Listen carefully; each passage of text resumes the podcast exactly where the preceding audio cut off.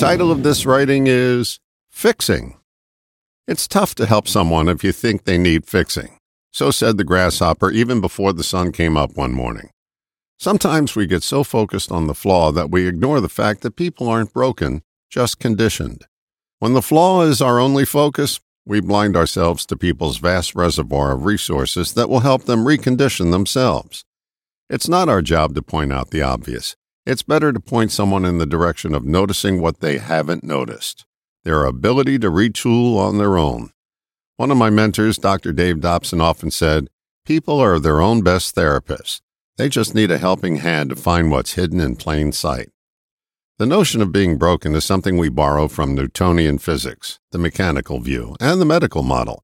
Everything is treated like a broken leg. Set it and forget it. We use a one size fits all formula that misses the mark all too often. We all serve as people helpers, whether it's our occupation or not.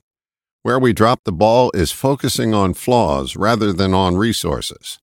The thinking goes like this Flaws suggest imperfections, and imperfections need fixing.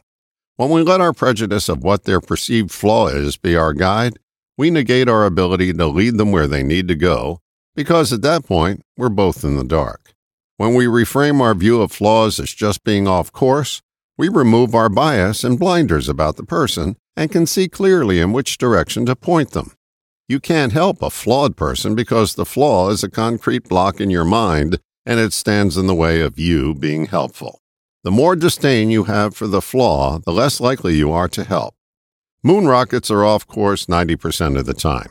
They're not flawed, they're self correcting, just like we are. Point people to their perfection and they'll solve their own problems. Here's a big secret people already know what's wrong with them. They don't need our help in pointing out the obvious. What they need from us is a willingness not to judge their off course conditioning.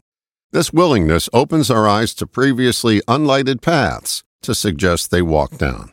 Remember this a fly in the ointment is still a fly, not a remedy. People don't need fixing, they need finding. They need to find the resources they already have not another version of what's wrong with them.